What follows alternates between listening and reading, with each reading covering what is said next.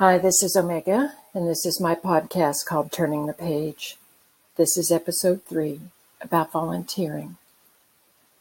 Volunteering was something I thought others did because they were rich and they weren't tired from working all day.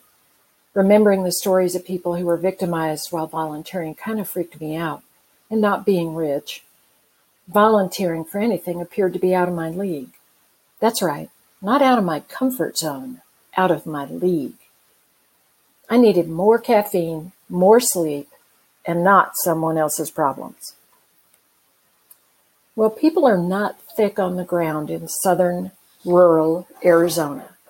My social life had all but vanished when my job was eliminated, and talking to people who still had jobs hurt. I was afraid of becoming the office story. You know the one where someone says, "How's so-and-so doing?" And then everyone gets to talk about you like you're missing in action while they check their banks to make sure the direct deposit landed on time. I had trouble talking to my neighbors. That includes the one that shoots at me with his pellet gun, but that's another story. I felt like I didn't have anything in common with anyone around me, and I had a vision of fading away into a recluse. I was tired of having internal conversations that went nowhere. At some level, I was afraid of depression. I was afraid of losing my cognitive abilities. I was afraid I would die, and no one would notice. Having realized I needed to do something, I had no big idea of what to do. I'd like to say that suddenly volunteering became my outlet, and all was bright and shiny with the world, but that didn't happen either. However, I did sign up on the American Red Cross website and waited to see if I would be approved. In a couple of days, I was presented with choices of things I could do to help the Red Cross. There was a list, but it boiled down to one choice: joining a disaster action team.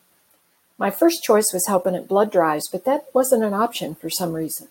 My second was casework, but that had meant that I'd have to drive one and a half hours just one way for a four-hour shift because casework only happened in the big city.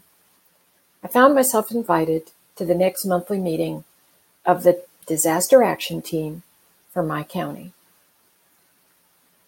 I'll skip over how hard it was to put myself out there and receive a lukewarm reception. It was tough.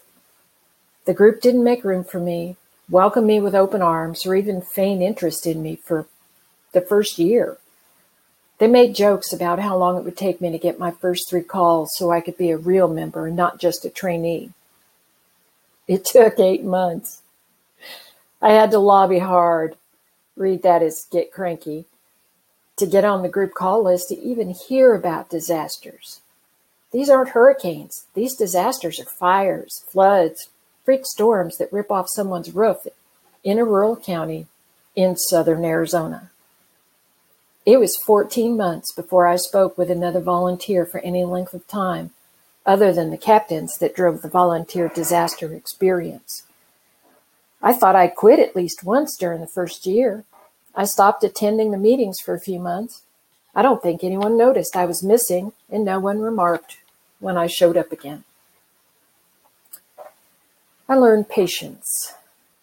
I learned to offer help where I could, and to sit back and appreciate what these volunteers had built among themselves.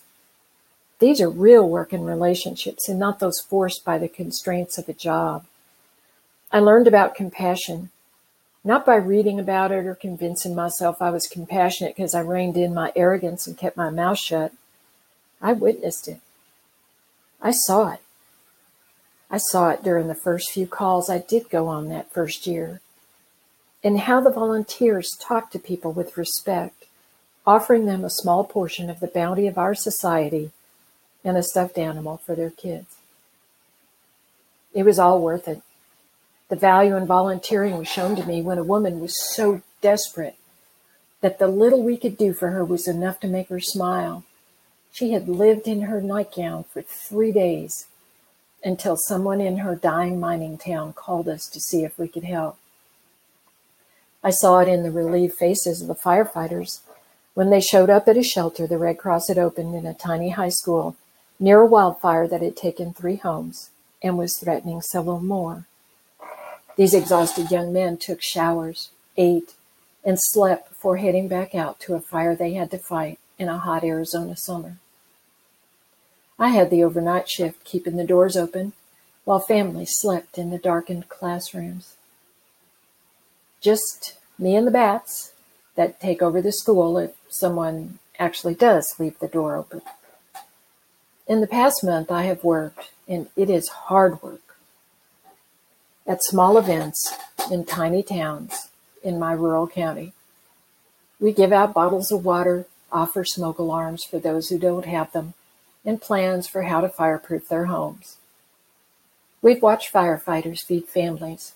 We helped a small community celebrate Halloween on their main street just yesterday, on a street that is about two blocks long.